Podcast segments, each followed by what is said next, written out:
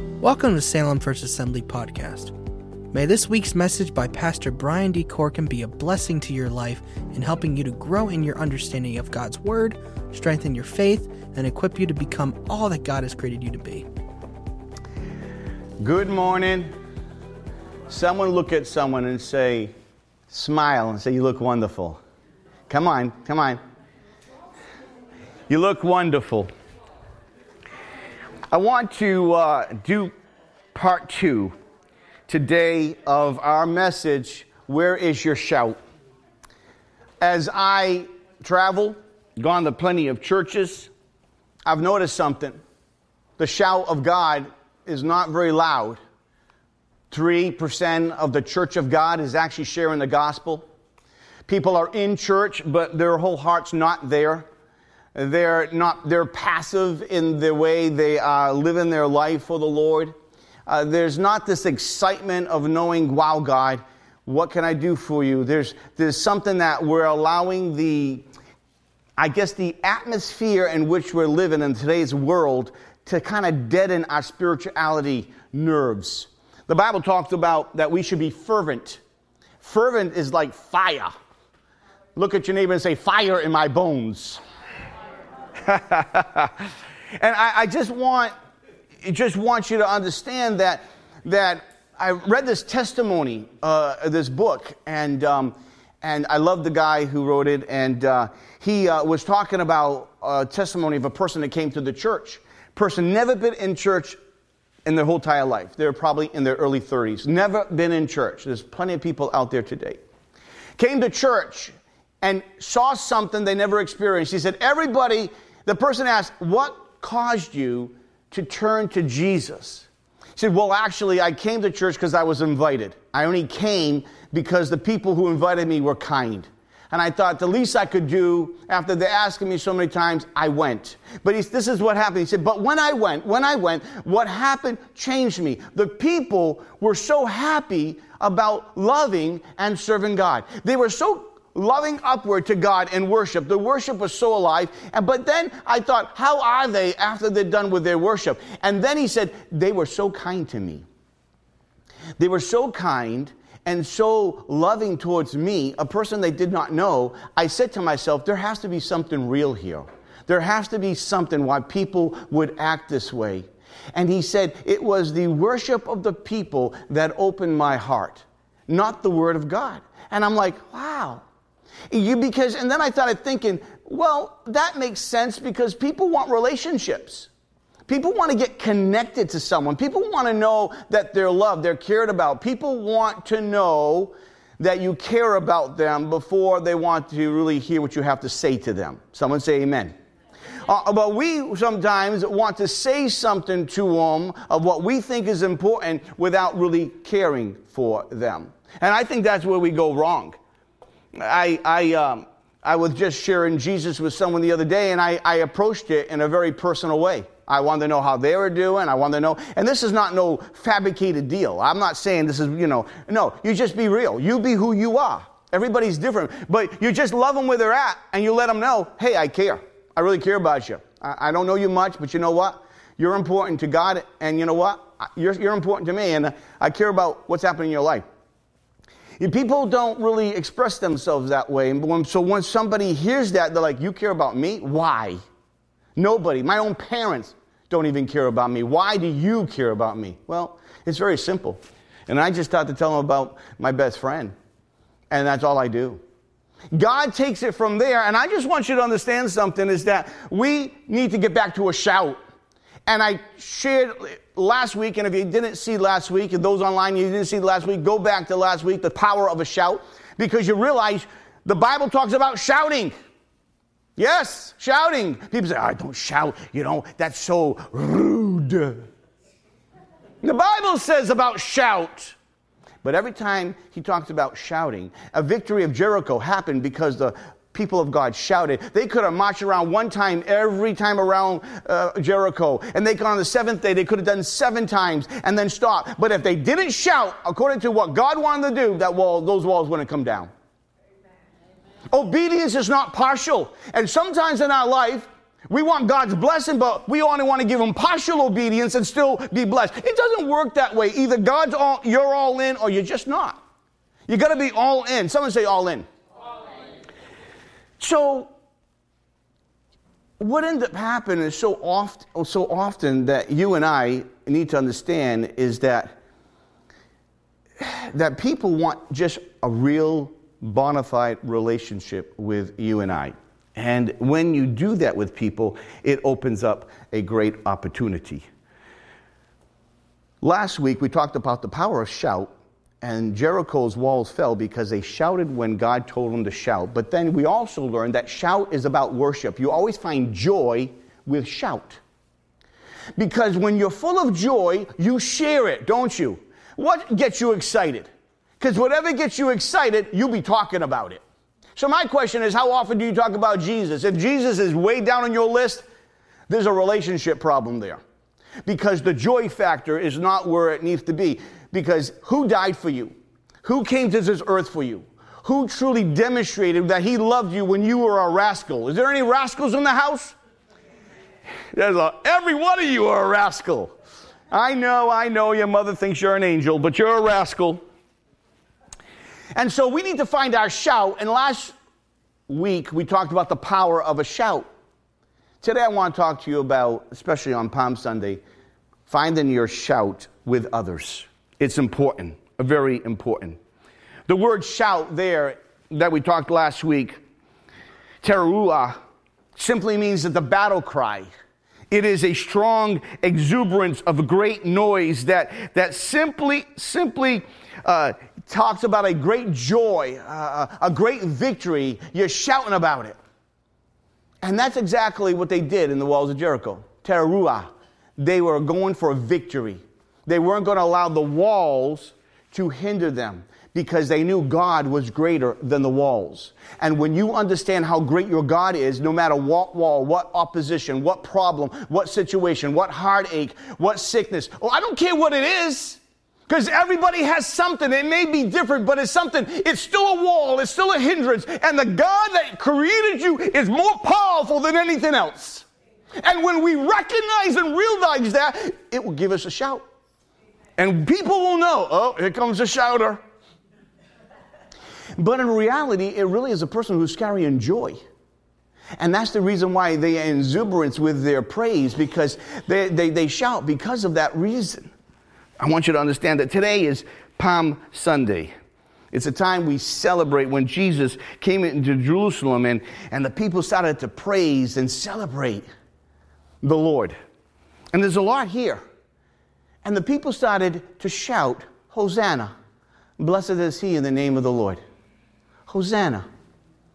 Now, when we take up our palms, this doesn't mean much to us sometimes. We remember what Jesus did and everything, but I hope today this changes you to remember the shout in unison and the power that comes from people together worshiping God with great joy. There's something missing today in many people's heart. It's joy. Joy unspeakable and full of glory. Joy. And joy is not when things are going well. Joy is not when things are going bad. Joy is across the board. It's not just one moment in your life. It's, it's having a joy because you know whom is in control. Even when the winds do blow, even when the water's filling the boat, Jesus is in your boat. Is that nice to know? There's a joy. Listen, I live in the same world you do. I probably have more problems because I deal with more problems than you probably, some of you, have in your life. Not to mention some other things that you guys just know nothing about. But I will tell you this I will tell you this. One of the greatest things is I know my God is on the throne. One of the things that I know is that God is exactly who He says He is. Just say amen on that because it's the truth. That's like an exclamation point. The little boy was, uh, had a family, the mom and dad, and it was a good, close family. And one day, one day, the little boy became sick and he couldn't go to church. Little boy loved church. And so mom said, I'm going to stay home with little Johnny. And dad said, okay, then I'm going to go to church, which I think is great, dads. Dads need to be in church. You need to lead Today, the amount of men that are in church compared to the woman is astronomically different. But I tell you, when a man in the church has a connection to God, it changes everything. Watch your statistics. It's true. Man, they may make fun of fathers on TV and all these sitcoms and stuff and make fathers look like bimbos. That's just the enemy trying to attack the core of a family. God created the man to be the head of the household. And that in that comes great strength and great unity. When the man of the household is the man of the household, some great things take place in the family. That's just PS. Let me get back to my illustration. I sometimes have these moments. That being said, the father went to church and came home and he had palms in his hand. And so the little boy said, Dad, what's that? He said, Well, when Jesus came into Jerusalem, uh, everybody got palms. And so everybody started waving, saying, Hosanna, blessed be the name of the Lord. That little boy got all disgusted and sad. He says, The one Sunday I miss, Jesus shows up and I miss it.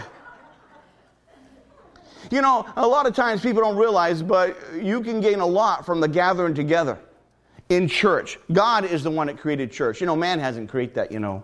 I know today people have some a lot of images of church. Well, listen, they have a, they have a problem with God because God is the one that created it. He knows that we need fellowship with one another. Look at your neighbor and see he's talking to you. In the Bible, in the Bible, it talks about the great triumph entry. You see Matthew 21, Luke 19, Mark 11, John 12. All are talking about this important event. And it's really, really, really important. So let's do this for a second. You are, Jesus is coming into Jerusalem, and you know that you know that this guy, there's something different about this guy. This man named Jesus. He heals, he speaks like nobody else. And, and there's somebody who starts to say, Hosanna, blessed be his name. And I just want you to join in. Ready? Hosanna! Blessed be the name of the Lord. Hosanna. Blessed be the name of the Lord. Now put a little bit excitement into it because this is Jesus, okay? Hosanna. Blessed be the name of the Lord. Oh, and Hosanna. Blessed be the name of the Lord. I can't believe Jesus is here. Hosanna. Blessed be the name of the Lord. I want you to get, I want you to put you there that day, that day, how much excitement because Jesus, every time he healed, he told him, hey, listen, keep it quiet, don't tell anybody. Hey, keep it quiet, don't tell anybody. Not now. Jesus is about to make a statement. Jesus is about to fulfill prophecy that's over 500 years old. Jesus is about to do something, and now he wants everybody to know he's not stifling anyone. Matter of fact, after that portion, it says if they don't cry out, the rocks will. He's now open because he know his time is short. The reason why he said don't tell anybody because as he did more miracles, it made it so hard for him to, to walk and move and to go places he wanted to go because of the crowds. God was out there, God was always interested in changing hearts one by one. I think that's what we should live by too. Let's look at the portion of scripture this morning. Come from the book of Mark. Can you hit me? As they approached, verse 1, as they approached Jerusalem and came to Bethphage, Bethany at the Mount of Olives, Jesus sent two of his disciples, saying to them, Go to the village ahead of you, and just as you enter it, you will find a colt, a donkey, tied there, which no one has ridden. Untie it, bring it here, and if anyone asks you, Why are you doing this? tell them, The Lord needs it, and I will send it back here shortly. They went and found the donkey, the colt, outside in the street, tied to a doorway. As they were untying it, some people standing there asked, what are you doing untying that colt? They answered, As Jesus had told them, and the people let them go. Let's stop and for a second and ponder what happened here. Because this is important. Jesus gave the two disciples, we don't know who they are, two disciples. Someone say two. And the other 10 stood behind, gave two a mission. Someone say mission gave a mission for these two to perform and said, This is what I want you to do. I want you to go to the next village. You're going to find a donkey. When you find the donkey, I want you to untie it. And if someone says, Why are you doing it? I want you to say, The Lord needs of it. And they'll let, they'll let you have it. So they start walking on a mission, not knowing where this donkey is. I want you to get this. God didn't tell them what address it was. God just said, the Lord just said to the two disciples, I want you to go to the next village and you're going to see a donkey. And when you see it, I want you to untie it. I want you to look like a thief and untie someone else's donkey. Just think about it. He asked them to go untie something that belonged to something else.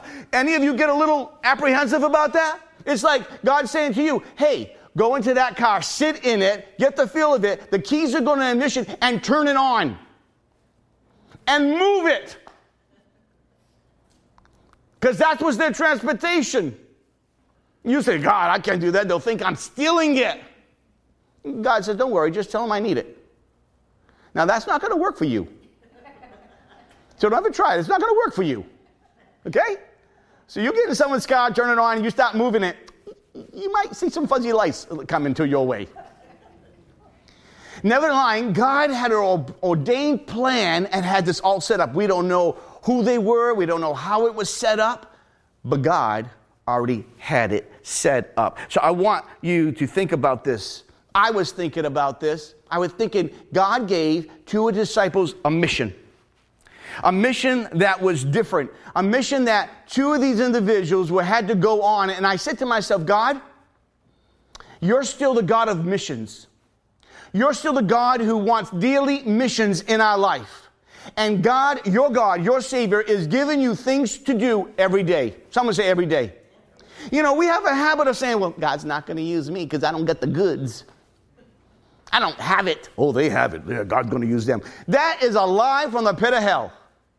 That's what the devil wants you to make you think that you're just not good enough. Right now, say it. Right your, say it right now. Each one of you say, "I am good enough." In my God, He makes me good. He's my all in all. You're looking at the guy who's unable, who's unable to do a lot of things. But that never stops me from doing anything. Because I know the one who lives in me. I remember the time where I made my first piece of furniture. Never even used any type of carpenter stuff at all. I had in my mind to do something for the Lord, to customize cars. And I started to do a truck, and then I did a van, and I did a little bit of a motorcycle, but I, the van was my biggest project. And I, I had to do all cabinetry. I've never did it. My, I never did it. But I said, God, you know, I know you can help me. And so I just did it. I just made my mistakes cutting this and just kept on going. Before you know it, I made a cabinet. That one little project turned into many kitchens down the line. What happened? When you take a step right where you are and you just do something, you know, you ask God for help, God will help you. The problem with people who don't do anything is they don't want to take a step of faith. They don't want to trust God. They want to have everything right there in their hands. God don't work that way. God said, Go and get the donkey.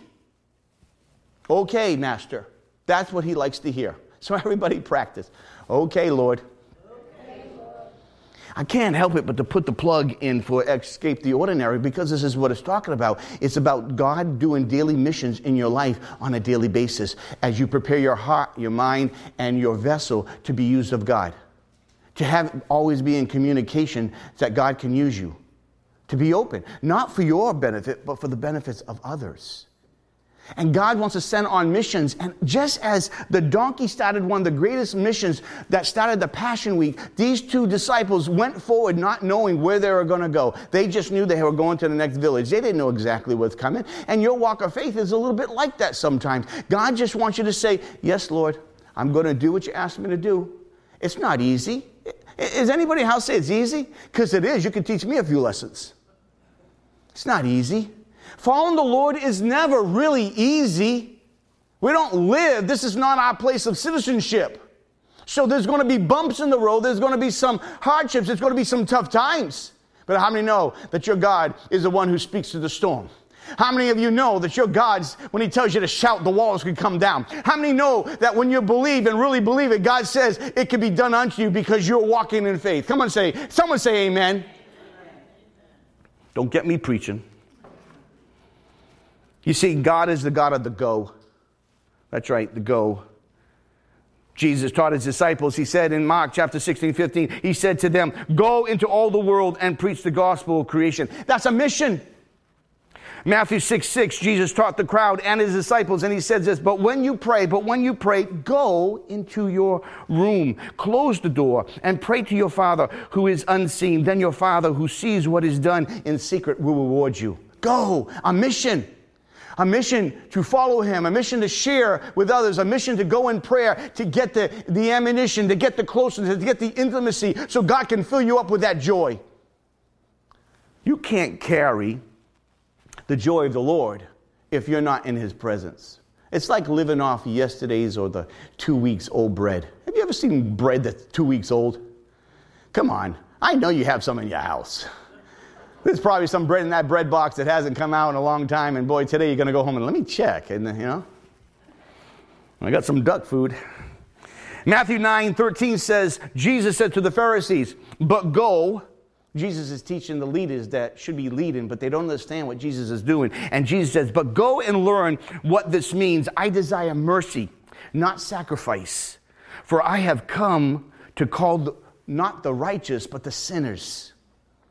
God's telling the religious leaders, you need to go on a mission and you need to relearn things. Let me just be straight and gentle as possible. What things in your life do you need to get on a mission with God so God can reteach you the things He wants to reteach you? Because in your mind and in your ways, you have thought you knew it all. But God says to the religious leaders, those individuals, one of my prayers, I said, God, man, rebuke me in any way you can. That's why I write with a red pen. This boy will take rebuke from God and from others. I've had the rebuke from others, and I thank them afterwards because they did it in the right heart for my betterment. I thank God for people who are for betterment. Betterment is they're, they're trying to help you, not hurt you. A lot of times people think people are just trying to hurt, but they're trying to help. But God wants to help too. It just seems sometimes it seems like it hurts a little bit. Amen. You know, God, that, that kind of hurt. It's kind of hard. Jesus says to the Pharisees, but go and learn what this means. I want mercy. You're not just sacrifice. I don't want all your doing. That's the problem with sometimes the church. You do so much, but there's no relationship. God wants you more than what you do for Him first.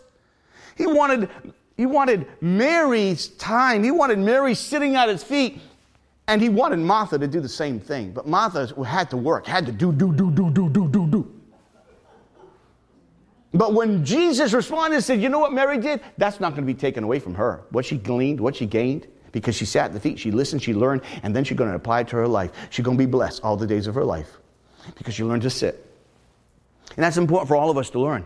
Psalms 38 8 instructions in the go. I will instruct you, says the Lord. I will teach you in the ways you should go. I will counsel you with my loving eye on you. Did you get that? His loving eye, one, God's loving eye is on you. What? That's what your wife said. I'm, I'm just saying. now, really think about it. God's eye is on you. He says He wants to instruct you, but He tells us to go. Follow, walk in faith, do it. He says, You walk, you go, you do. I'm with you. My eye's on you. God is a God of mission. These two disciples went on a mission, and because they mission, we get the part B of this text. You see, they needed a donkey to fulfill Zechariah and to really understand Psalms 118. We'll talk about that in a second. Let's look what it says. Verse 7 it says this When they brought the colt to Jesus and threw their cloaks over it, he sat on it. Many people spread their cloaks on the road, while others spread their branches they had cut in from the fields. Those who went ahead and those who followed shouted. Someone say shouted.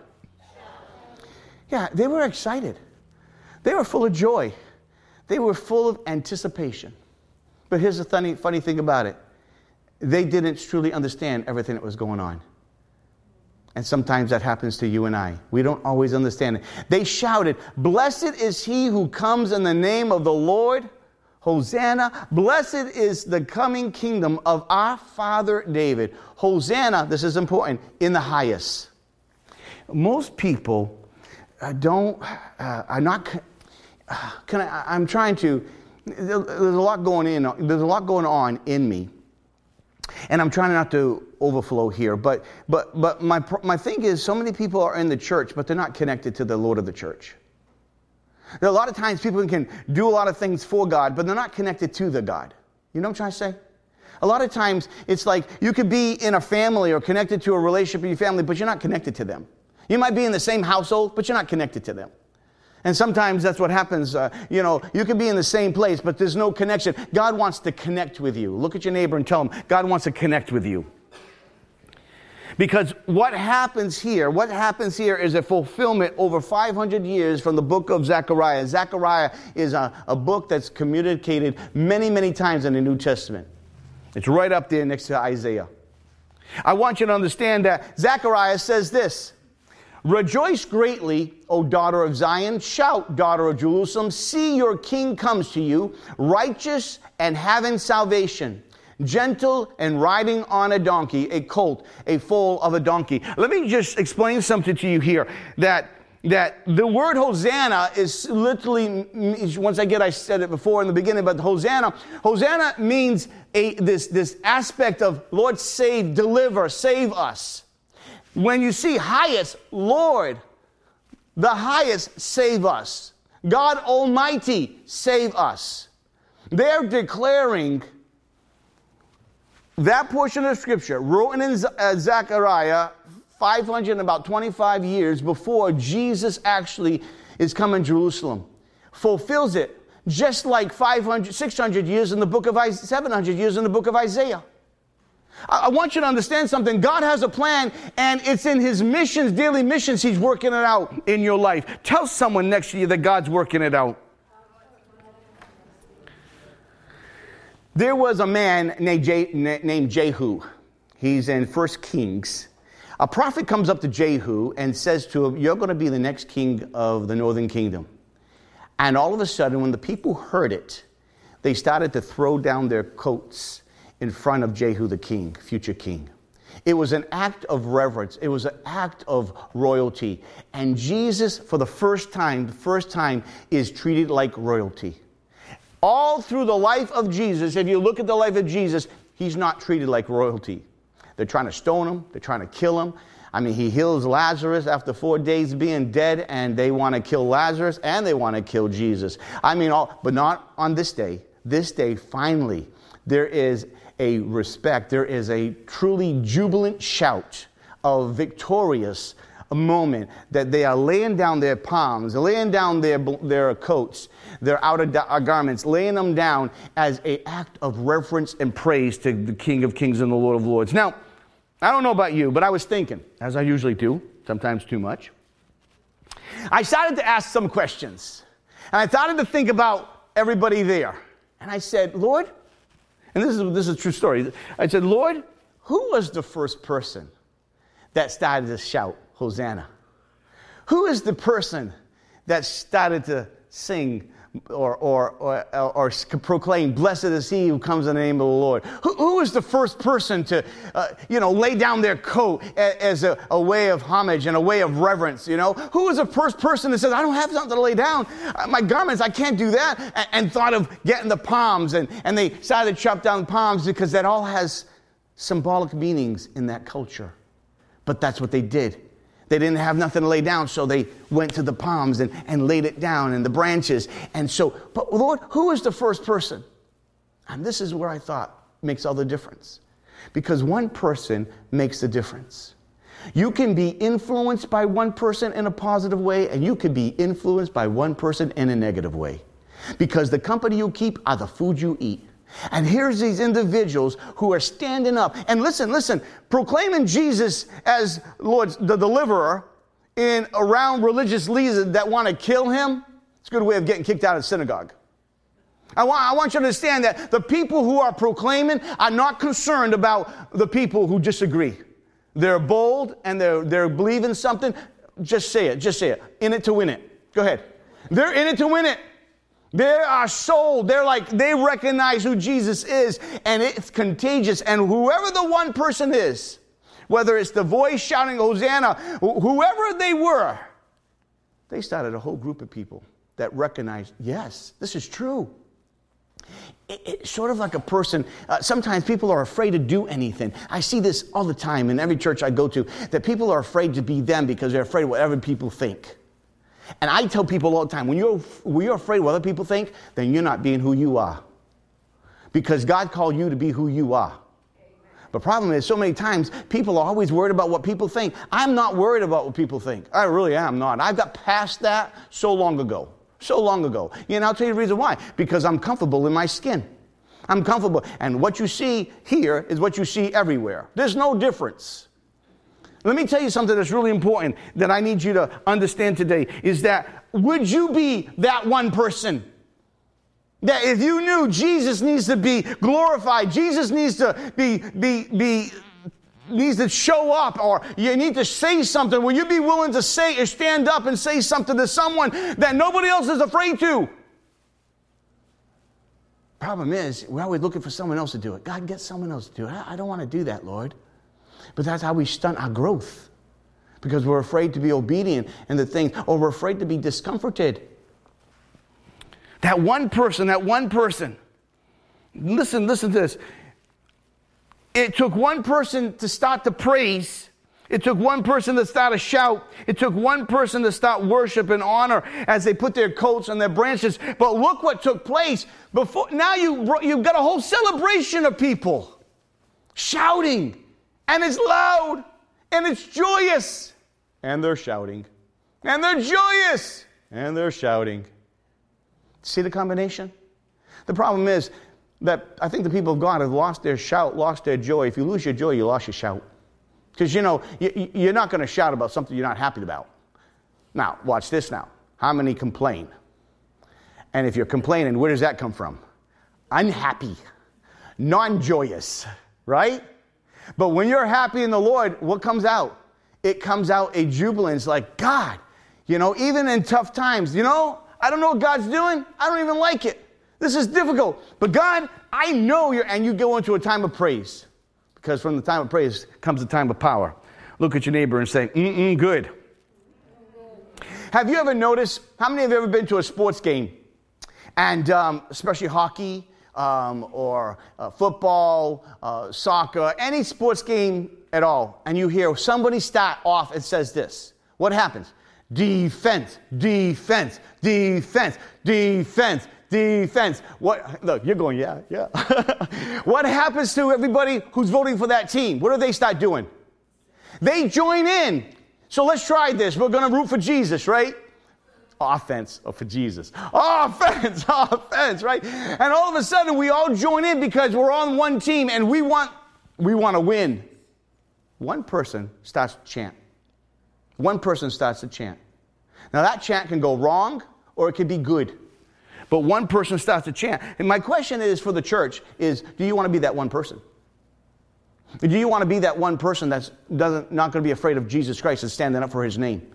Are you going to be the person who shouts uh, Hosea? Because I'll tell you what, Hosanna, because I'll tell you what, when you start shouting, when you start proclaiming because you have the joy of the Lord, you help your brother and sister out. Because I've seen this so many times. He said, when all of a sudden someone feels free over here to worship the Lord, someone said, Well, they worship the Lord, I can worship the Lord. And then they get freer and they start to be who they are. But sometimes you go into a new church. When I go to a new church, I am who I am. Uh, you don't want to praise the Lord? I've come. I don't know what you came to do, but I came to praise the Lord. So I go in Baptist church and whatever churches, and I raise my hand, I clap, I praise, and yes, I sometimes speak in tongues, but to myself when the Spirit of God moves me, I have no problem speaking tongues in a Baptist church. Done it many times. I'm not being uh, disrespectful. This is between me and God. And someone say something to me and says, I'm sorry, but I'm in worship and this is between me and God. And, and so, you know, I, I have no problem because I'm just very simple about those things. And I have never, ever had a problem. I want to try to say to you is that I am who I am. God has done something in me. I'm not gonna, I'm not gonna, you know, not gonna change. I'm not gonna be disrespectful either.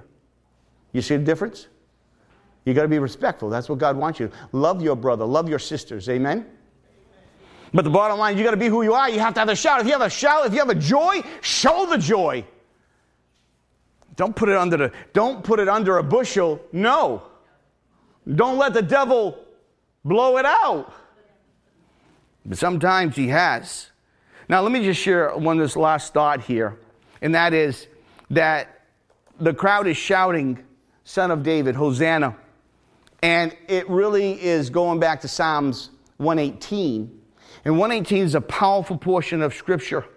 You see, that word Hosanna is to save, to free. Lord, save us. It's, it's a proclamation. And we get that word from the Greek Hosanna. And what happens so often that Psalms 118 is the psalm that when the psalmist was going up to the tabernacle, they would proclaim Psalm 18 as they are about to sacrifice. It's ironic that the very same words that the people knew exactly what they were doing because they would be going to the temple. They were about to sacrifice before the Lord, and there was a very jubilant procession. Because in first in 118, 1 to 5, it expresses the everlasting love of God to Israel. In verse 6 to 18, it talks about the almighty everlasting power that God has demonstrated to his people. And then in verse 19, 29, it talks about God's everlasting salvation and his deliverance for his people. And here we have in verse uh, 22, we have this the stone the builder rejected has become the capstone. This is Psalms 118, verse 22. The Lord has done this, and it is marvelous in our eyes. You see the plural? Our eyes? Kind of a little bit of a Trinity aspect right there. This is the day the Lord has made. Let us rejoice and be glad in it. O Lord, save us. O Lord, grant us success. Blessed is he who comes in the name of the Lord. From the house of the Lord we bless you. The Lord is God, and he has made his light shine upon us with his boughs, his branches in hand. Join in the festival procession up to the horns of the altar. You, O God, and I will give you thanks. You are my God. I will exalt you. Give thanks to the Lord, for he is good. His love endures forever. Blessed is he, verse 26, blessed is he who comes in the name of the Lord. From the house to the Lord's house we bless you. The Lord, of God, the Lord is God. He has made light to shine upon us. His Jesus, right? They are quoting right from this as well. This is, a, once again, this is something that the people did as a procession of going to sacrifice. And here's Jesus getting ready to sacrifice. Recognize he's the deliverer, the final deliverer that would deliver all mankind, past, present, and future. Let me share something with you I think is pretty interesting here. Matthew 19:10 says the Son of Man came to seek and save that was lost. That's the main reason why he came. Let me give you the Jewish version of 118 verses 22 and 26. It's really powerful. The very rock that the builders rejected had become the cornerstone. This is this has come from Adonai and in our eyes it is amazing. This is the day Adonai has made a day for us to rejoice and be glad. Please, Adonai, save us. Please, Adonai, rescue us. Blessed is he who comes in the name of Adonai. We bless you from the house of Adonai. It shows the incredible mission that Jesus had for you. God always has a mission, but the problem is we pay more attention to the things of this world than we do to what God has done. Look at this aspect here. This is the present, this is the past come. This is going to take place and has it. Look what it says in Revelation chapter 7 9. After this, I beheld, and lo, a great multiple, which no man could number, of all nations and kindreds and people and tongues stood before the throne and before the Lamb, clothed with white robes and palms in their hands. These palms are a sign of victory. What's this victory? This is the individuals that have died in the tribulation, who have dunked their robes in the blood of the Lamb and now are in white, white robes and they have palm branches in their hands celebrating the victory. I don't know about you, but God has missions for us to go on on a daily basis, and Jesus was on a mission for you. Tap somebody on the shoulder and say, God has a mission for you. It's a good way of waking everybody up since it's so hot in here. I don't know who's in control of the temperature today, but um, you're not in control of it anymore. Let me just close with this. One of the things, if you ever done a little study, I want you to do a study on scriptures that have one another in it. One another. John 13 34 is a scripture that has one another, and we are to encourage one another, love one another. Your voice and how you use your voice can encourage another person. Please don't live for yourself, live to make a difference. Live life so big that you are not in the picture and that God can use you. Just listen to a few of these one another commands from the Bible because this is how this is how we can find our shout with others when we sharpen each other because iron sharpens iron. John 13, 34. A new commandment I give you that you love one another even as I love you, that you shall also love one another. Now listen, look at your neighbor and say, I love you. John 13, 35. But this all men will know that you are my disciples if you have love for one another. John 15, 12. This is my commandment that you love one another just as I have loved you. Did you get the picture? You get your voice. Your voice can be strong. I tell you this strengthen your voice and you'll strengthen your brother and sister. Don't go ahead and try to strengthen your brother and sister without strengthening your voice. It's like the little, the, the, the truth, the Bible truth that God teaches us. Before you go ahead and correct your brother, it, the Bible tells us, take the, take the board out of your eye before you try to take the sawdust out of someone else's. It starts with you first. Someone say, with me first. Romans 12:10 says, "Be devoted to one another in brotherly love, give preference to one another and honor them." Romans 12:16 says, be, "Be of the same mind towards one another. Do not be haughty in mind, but associate with the lowly. Do not be wise in your own head, your own estimation." Don't be, look at your neighbor right now and say, Yeah, I don't have all the stuff yet. Just say, I don't have all the stuff yet. You know, we're all in the same room, room for improvement, but here's the question Do you want to improve your shout, your joy? If you want to improve your joy, what are you going to do about it? What are you going to do about it? It ain't going to just happen by itself. It's, uh, it's like having a dirty kitchen. I really like to have a clean kitchen. I really do. I hate when my dishes are on the sink. Oh, I just hate it. I hate when I have dirty pans on the stove. Yeah, you know how you fix that? You wash them! You do something about it! So I ask a question what do you need to change your life in the area of your joy in the Lord? What is not happening? What needs to happen? How can your shout be in such a way, your joy of your life and your shout in which you walk your life can be encouraging to your brother or your sister? And listen, Nobody's there. Nobody's there. We're all in the same room for improvement. You may have some good days and good weeks and good seasons, but everybody has a season. Look at your neighbor and say amen. Hmm. Galatians 6 2 says, Bear one another burdens and therefore fulfill the law of Christ.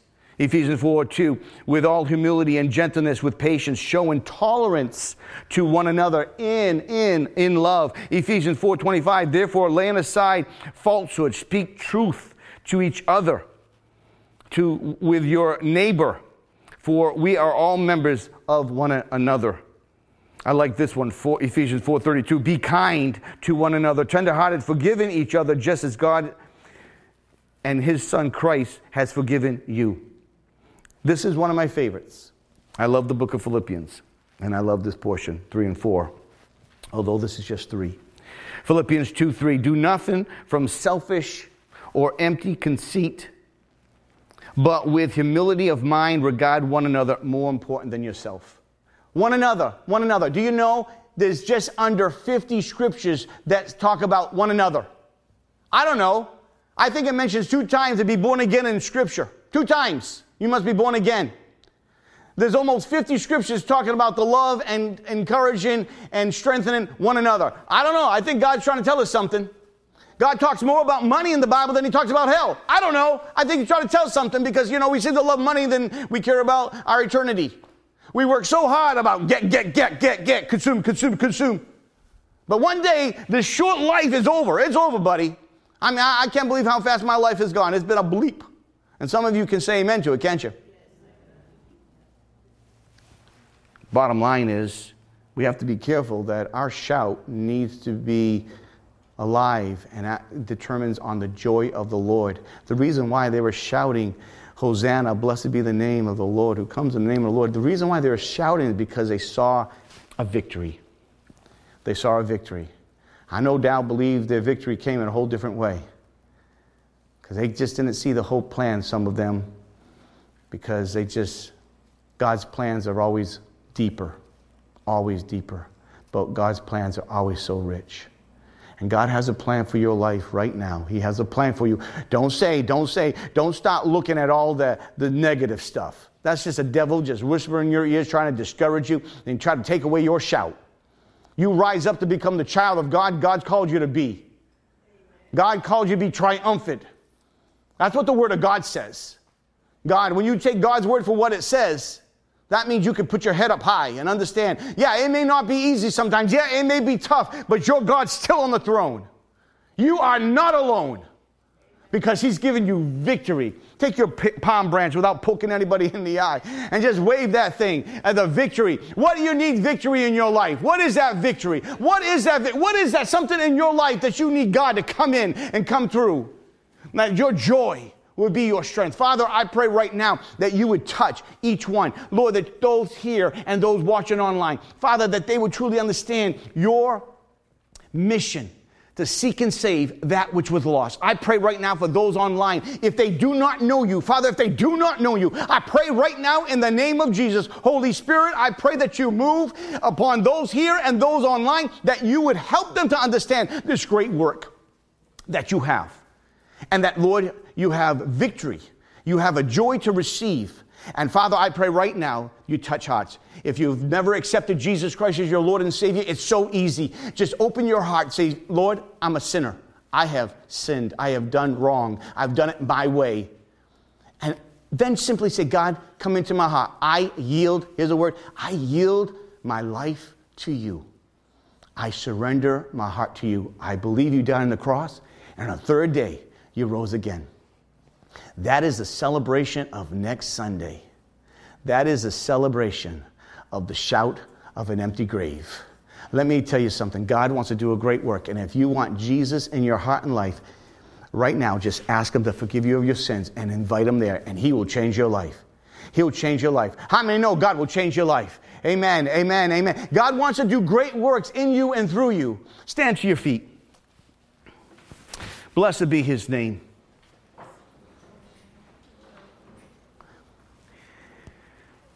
Let's just go before Father. I'm going to pray for you, and then I'm just going to ask you the question here. Before I pray, I'm going to ask the question. It's just like your joy that you carry in your heart. Are you more worried about the troubles? Are you more worried about the problems? Are you more worried about the if and buts? Are you more worried about all these stuff? And is your mind so concerned about so many things that Jesus does not take any part of your life? That's a relationship problem. If Jesus does not take part of your life, there is a relationship problem. And God came so you can have relationship with God. I'm going to pray. The altars are every, always open to take a moment to ask God, ask God, God, I need to walk in your joy so that my shout may be heard. But more importantly, I can encourage those who hear my shout. I I can help others who need help. Father, I pray right now, Lord, iron sharpens iron. Father, I pray that we would have a desire to hunger and thirst for you. God, I pray right now, will you do a work as we look unto you? The joy of the Lord is our strength. We give you praise, we give you glory, we give you honor. Will you do a work, we pray, in Jesus' name. Amen. Amen. We hope you were encouraged and blessed by this week's message. If you would like to know more about Salem First Assembly, you may email us at salem1assembly at comcast.net. That's Salem, the number one, assembly at comcast.net. Check out our Facebook page at Salem First Assembly or go to our website at salemfirstag.org. We look forward in hearing from you. Join us again next week for another message from Pastor Brian D. Corkum.